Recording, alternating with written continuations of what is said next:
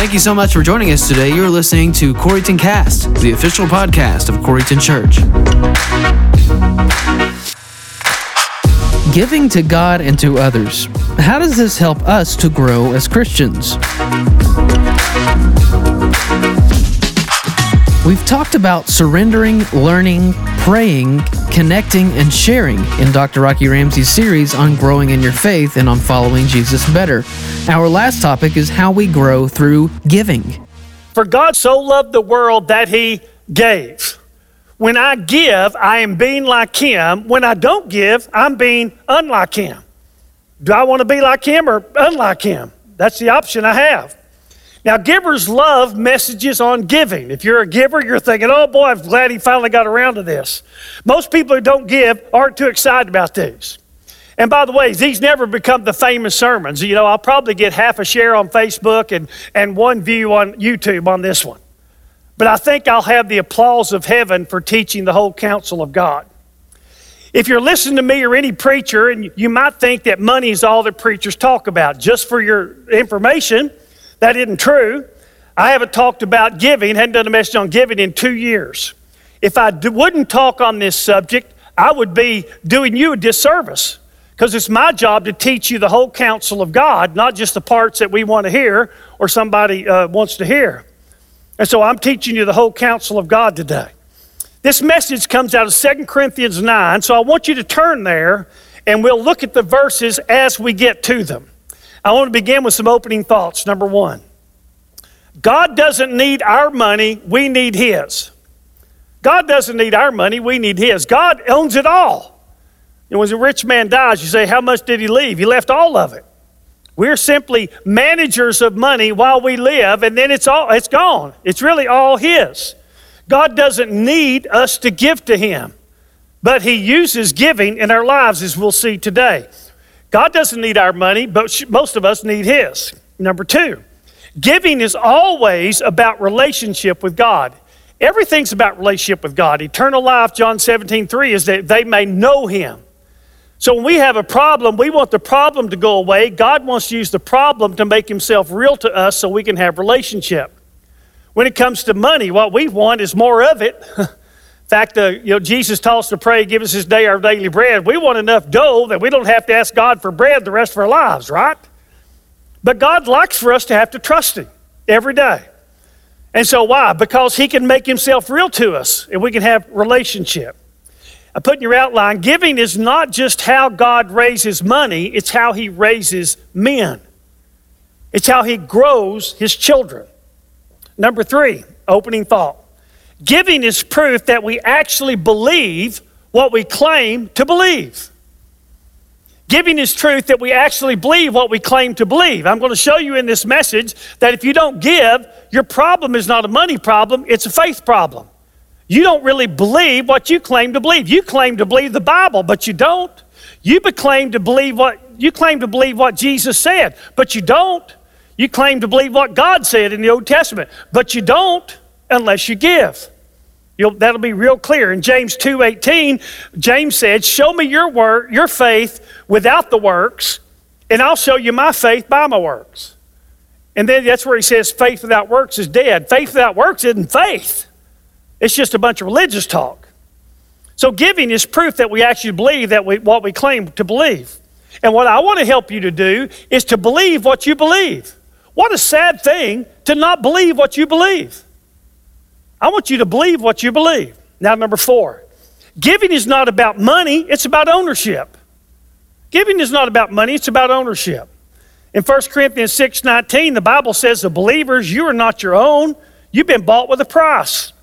In Leviticus 27 30, it says, All the tithe is the Lord's, and it is holy to the Lord.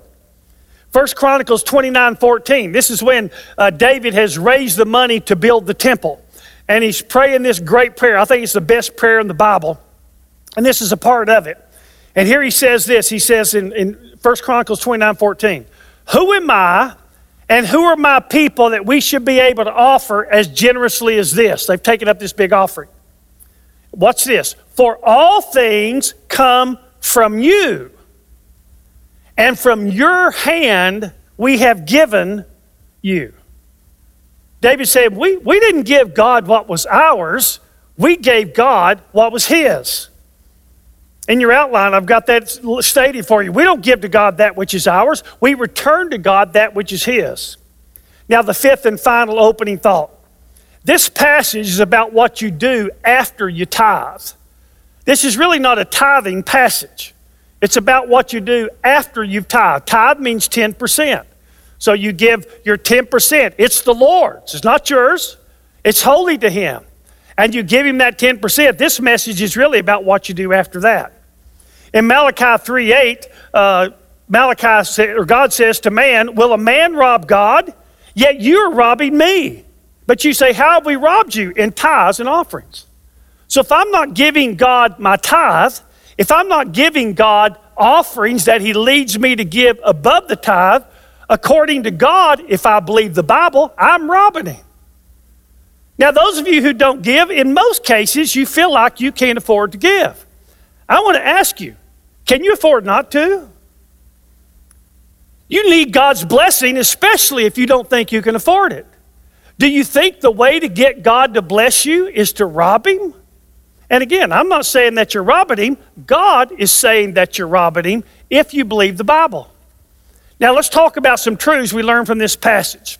Number one, first of all, giving should be intentional, not accidental. It should be intentional, not accidental. In verse 2, it tells us that they were ready to give. In verse 5, it says they had promised a gift and had arranged to give beforehand. In verse 7, it's about, it talks about purposing in our hearts what we are going to give. In other words, it has nothing to do with happenstance. It's not like I'm in church, the basket comes around, go, oh, I need to give some money. I wonder what I have in my pocket. No, absolutely not. It's all predetermined, it's not accidental. In Proverbs 3 9, there in your outline, honor the Lord from your wealth and from the first of all your produce. You're supposed to give to God first, not last, first, not what's left over. First Chronicles or First Corinthians 16 2 says, On the first day of, the, of each week, each one of you is to put aside and save as he may prosper. Again, that's not about tithing, that's about giving above the tithe. The Bible says, To whom much is given, much is required. So the more God blesses you, the more He expects from you. That's true of gifts, that's true of opportunities, that's true of, of, of financial blessings. Giving is to be intentional, not accidental. We are to plan what we will give. I gave to Lottie or to, Annie Armstrong today. I planned what I would give back in December. So it wasn't an accident. I knew what I was going to do. I knew I know now what I'm going to do for uh, uh, Lottie Moon this Christmas. It's not going to be an accident. I prayed about it. I thought about it. I think I know God's will about it. I'm going to do what I planned to do. We give to God first, not last, not what over is left over, not what we have after we've spent everything. Now, number two, failure to give is a spiritual embarrassment. It's a spiritual embarrassment. Look at verse 4. And there it talks about having shame for not giving. Now, I'm not, I'm not saying it is, God's word says it is. In no way am I trying to shame you. It's what the Bible says. Too often, uh, we ask when we hear something like a message on giving, we say, Do I like what he's saying? That's the wrong question. The right question is, Is what he's saying true? If it is true, whether I like it or not, it's irrelevant, right? And I'm telling you, it's true. If you believe the Bible, what I'm saying is true. Failure to give is a spiritual embarrassment. Number three, we determine what we get from God by what we give to God.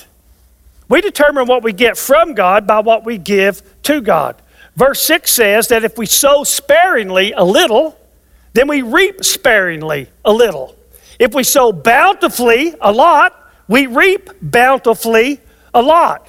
You determine what you get from God by how you give to God. Now, this is also true in, in most relationships. If you're in a healthy relationship, it's two people giving to each other. And the more one people gives, the more grateful the other feels, and the more they give back. And so you have this giving, giving, giving, giving relationship that keeps building great momentum and getting better and better and better. It's how relationships work. Now listen to these verses from Proverbs. Proverbs 3 9 to 10. I read 9 earlier. Honor the Lord from your wealth and from the first of all your produce. So your barns will be filled with plenty, you'll be blessed, and your vats will overflow with new wine. Now, new wine is fresh juice as opposed to what Proverbs calls strong drink. The point is, you give first, you get blessed. Now, Proverbs 11, 24 to 25. There is one who scatters, gives away, and yet increases all the more. There is one who withholds what is justly due, and yet it results only in want in needing, in lacking. The generous man will be prosperous, and he who waters will himself be watered. Now, if you believe the Bible, you believe that. And if you don't believe that, you really don't believe the Bible. And let me say this, I'm just I'm just honest, you know, back I'll tell you what I did. Back in, when I was about 19 years old, I decided that I would believe what God said in his word. If I ever found it not to be true, I'd quit all this. Now here I am 44 years later, believing it more than I've ever believed it in my life because it is true. What His Word says is true. And so if it says that the generous man will be prosperous, he'll be prosperous. God will bless him. Proverbs 19, 17 says, One who is uh, gracious to a poor man lends to the Lord, and he will repay him for his good deed. So God says, when you help somebody who can't help themselves, you help a poor man who can never pay you back, he said, I'll pay you back. I'll pay you back. So we get from God according to how we give to God. Number four, giving is to be offered, not demanded. It's to be offered, not demanded. Verse 7 tells us that we're never to give under compulsion. In other words, if somebody tries to force you to give, don't. That's biblical. Don't. Number five, God loves cheerful givers. He loves cheerful givers. Verse 7 tells us that. He loves a cheerful giver. Now, the Bible teaches us that God loves everybody. So, why would he go out of, out of his way to mention this? It's something, there's something to it. I don't, I don't know what it is, but God must have some special love for people who not only give, but are glad to give. It moves the heart of God. Number six, God can supply you with everything you need. God can supply you with everything you need. Now, I'll say this. There are a lot of prosperity preachers, and they'll say if you sow a seed, you know, you sow a dollar, you'll get back a $100 and all that stuff. That's not biblical. That is not biblical. But I'll tell you what, if you will give and obey the Lord, He'll bless you. That's biblical. He'll bless you. It's no guarantee you're going to get rich. It's no guarantee you're going to have more money in the bank than you know what to do with. It's a guarantee you'll have blessing. And the greatest blessings are not the things money can buy, the greatest blessings are the things money cannot buy. And God can bless you with those things. God can supply everything you need. Look at verse 8. And notice, notice how expansive this verse is. God is able to make all grace abound to you. What's he talking about? So that always having all sufficiency in everything always having all sufficiency in everything. How could, he, how could that be said in a bigger way? Wow, what a promise. He says essentially the same thing in these two verses Matthew 6 33. Seek first his kingdom, doing what he made you to do, and his righteousness, being who he made you to be, and all these things, what you need, will be added to you. In Psalm 37 4, he says, Delight yourself in the Lord, and he'll give you the desires of your heart. What we do is we delight in what we want. If I delight myself in the Lord, I can have everything I want. Here's how it works I want a lot of stuff I shouldn't want, and I delight in those things that I want. But if I learn to delight in the Lord, then I'll begin to want what He wants for me. And when I want what He wants for me, God can give me everything I want. And I'm going to guess you'd agree with me the person who gets everything you want is a pretty happy person. You can have everything you want as long as you'll get your wants in line with His wants for you. So God can supply everything you need. The key to God giving you what you need is you giving Him what He wants. I'll say that again. The key to God giving you what you need is you giving Him what He wants. A lot of people expect God to give to them what they want, uh, and, and, and need, and they're not a bit willing to give him what he wants from them. Giving to him is the key to getting from him. Now, number seven God blesses you so that you can be a blessing to others. God blesses, blesses you so that you can be a blessing to others. In verse 10, it talks about that always having all sufficiency in everything. Keep going. This says that God will multiply your seed for sowing. For sowing. In other words, He's going to bless you so that you can bless others. I did a message years ago called Pipes and Pots. And the, the Dead Sea is dead because water comes in and it never goes out. So it's a big salt pit you can float in. I mean, the person who, who weighed a thousand pounds who can't swim could float in it. It's crazy. And uh, it, it's like it's dead because it receives, it doesn't give out. Now you go up north to the Sea of Galilee, and you got these rivers come down out of the mountains into the Sea of Galilee. Then the Jordan River flows out of it down to the Dead Sea. The Sea of Galilee is full of life. Why? Because it receives and it gives. God wants us to be pipes. We're conduits through which He blesses people, not pots who try to collect His blessing. God, we're like pipes. And if I'll be a good pipe, God might enlarge my pipe. But if I'm a pot, why would God be motivated to give me more when all the more I would ever get would be just for me? There'd be no sense in Him doing that. God doesn't just bless us so that we can be blessed. He blesses us so that as blessers, we can know what a blessing is, it is to bless people. And everybody who's been to a third world country to do missions, everybody who's helped somebody really poor, you know exactly what I'm talking about. Oh, that feels a whole, giving $1,000 to somebody who really, really needs you feels a whole lot better than somebody giving $1,000 a year. You say, well, I don't believe that's because you never tried it.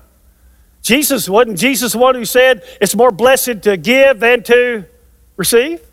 Everybody who does that knows that to be true. if it's not true, Jesus lied or he doesn't know what he's talking about, and you shouldn't be listening to this message. In fact, you should never darken the door of church again. But if you believe the Bible and you believe Jesus, then it is more blessed to give than to receive. So God blesses you so that you can be a blessing to others. Now, number eight, God is the source of our blessings. He's the source of our blessings. Again, in verse 10, it says that God is the one who supplies the seed to the sower and the bread for food. God is the source of all that we have. In Deuteronomy 8 18, and I haven't given you the whole verse, but it says, When you enter in the land and you've got it made, don't forget who gave you this. And then it says these words It is He who is giving you the power to make wealth. James 1:17 says, Every good and perfect gift is from above. God is the source of our blessings. Now you're thinking, but I worked hard. Who gave you that drive? Surely you're smart enough to know that everybody isn't as driven as you are. But I planned well. Who gave you the mind to make those plans? If you're smart a person, then you know that everybody couldn't plan like you planned. You had something they didn't have going for you. Oh, you say, Well, I took risks. Who made you a risk taker? There are some people wouldn't dare take a risk, but you did. Why? Because God made you that way, and it turned out well. And it doesn't hurt that you were born at this time in history in a land of enormous opportunity. God is the source of your blessings. Now, when you think you're the source of what you have, you become proud. Look what I've done. When you realize God is the source of, of, your, of what you have, the more you get, the more humbled you are by it. The more you say, ask questions like, Why me, God? Why am I so blessed? Why, why have you given me so much? Well, I'll tell you why He did. He gives you seed to sow. Back up in under number seven, He blesses you so you can become a blessing to others. When you think that you're the source, you think that you're the owner. When you recognize that God is the source, then you realize that you're not an owner, you're a steward. You're managing someone else's money. God is the source of our blessings. Now, number nine. The supplier is also the multiplier. The supplier is also the multiplier. Again, notice in verse 10 that God says that God is not only our supplier, He's the multiplier. When Jesus fed the thousands with the fishes and loaves, He took little and He made much. That's what God does. He's a multiplier. In fact, you read those stories, they ended up, they fed thousands of people, probably as many as 10,000 because it was 5,000 and 4,000 men. Didn't include the women and children. And so how many thousands we don't know. We know this that when they when they collected the food that was left over, they had more than they started with. That's what a God who multiplies can do.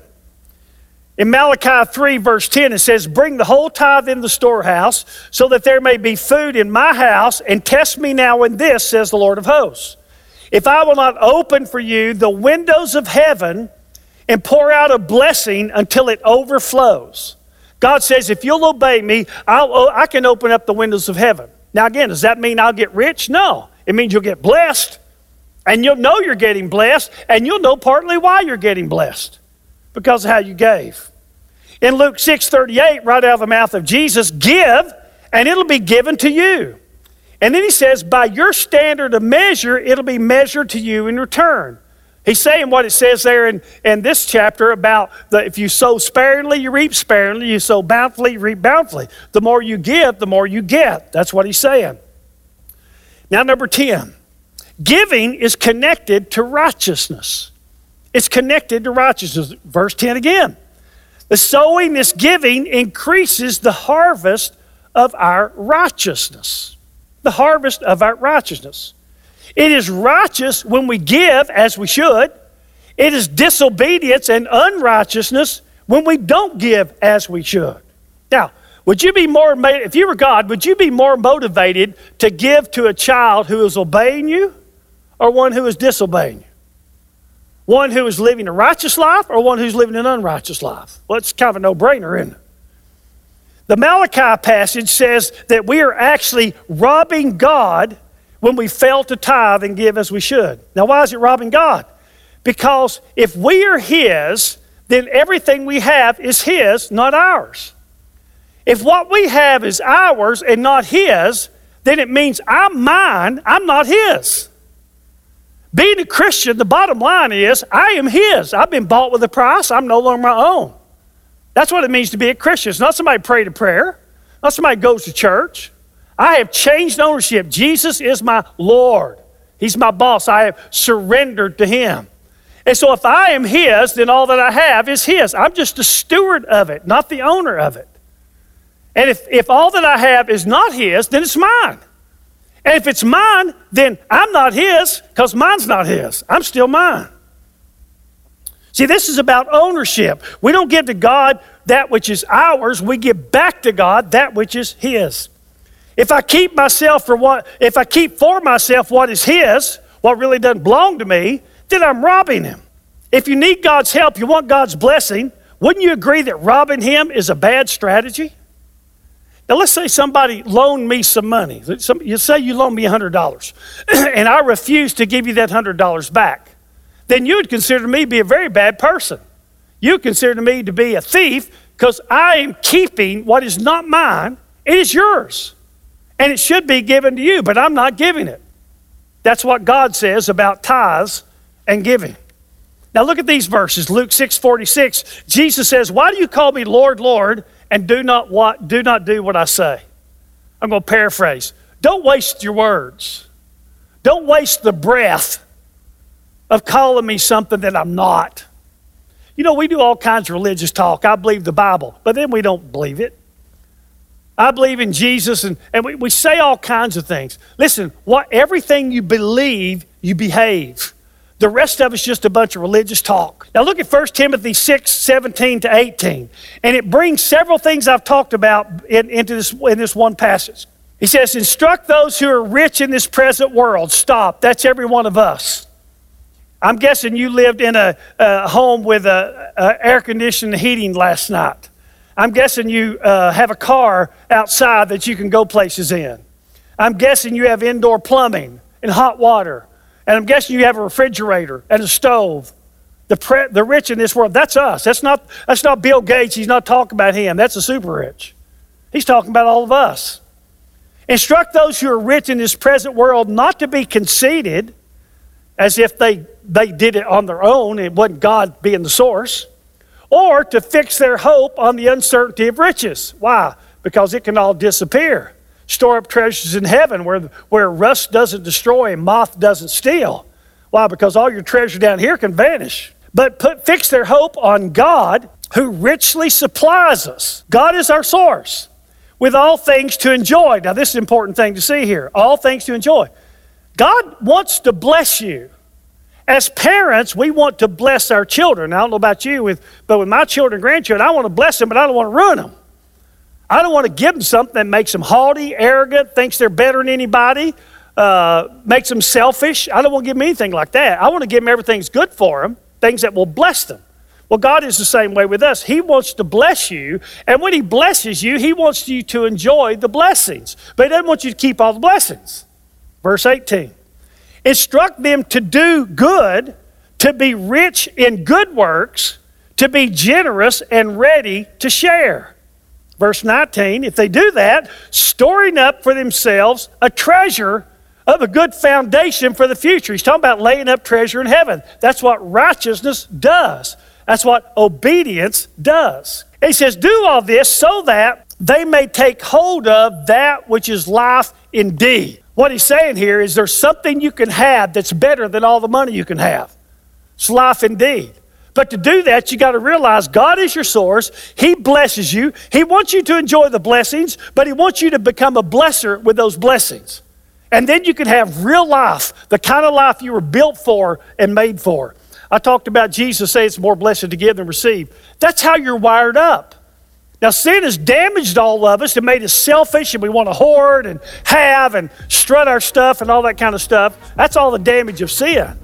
But in, the, in God's nature down inside of you, you're wired up to enjoy blessing other people, helping others, giving up something so they have something. So, giving is connected to righteousness. There's a couple more truths to be known from our passage in 2 Corinthians chapter 9, so join us next time as we finish our series on growing in our faith. Again, thank you so much for joining us today. You're listening to Corryton Cast, the official podcast of Corryton Church. If you have any questions at all, visit us online at corrytonchurch.com or drop us a message or comment on social media. We're at Corryton Church. We hope you've enjoyed this episode and we pray God's richest blessings on your life. Give us a rating, hit subscribe, and have a fantastic day.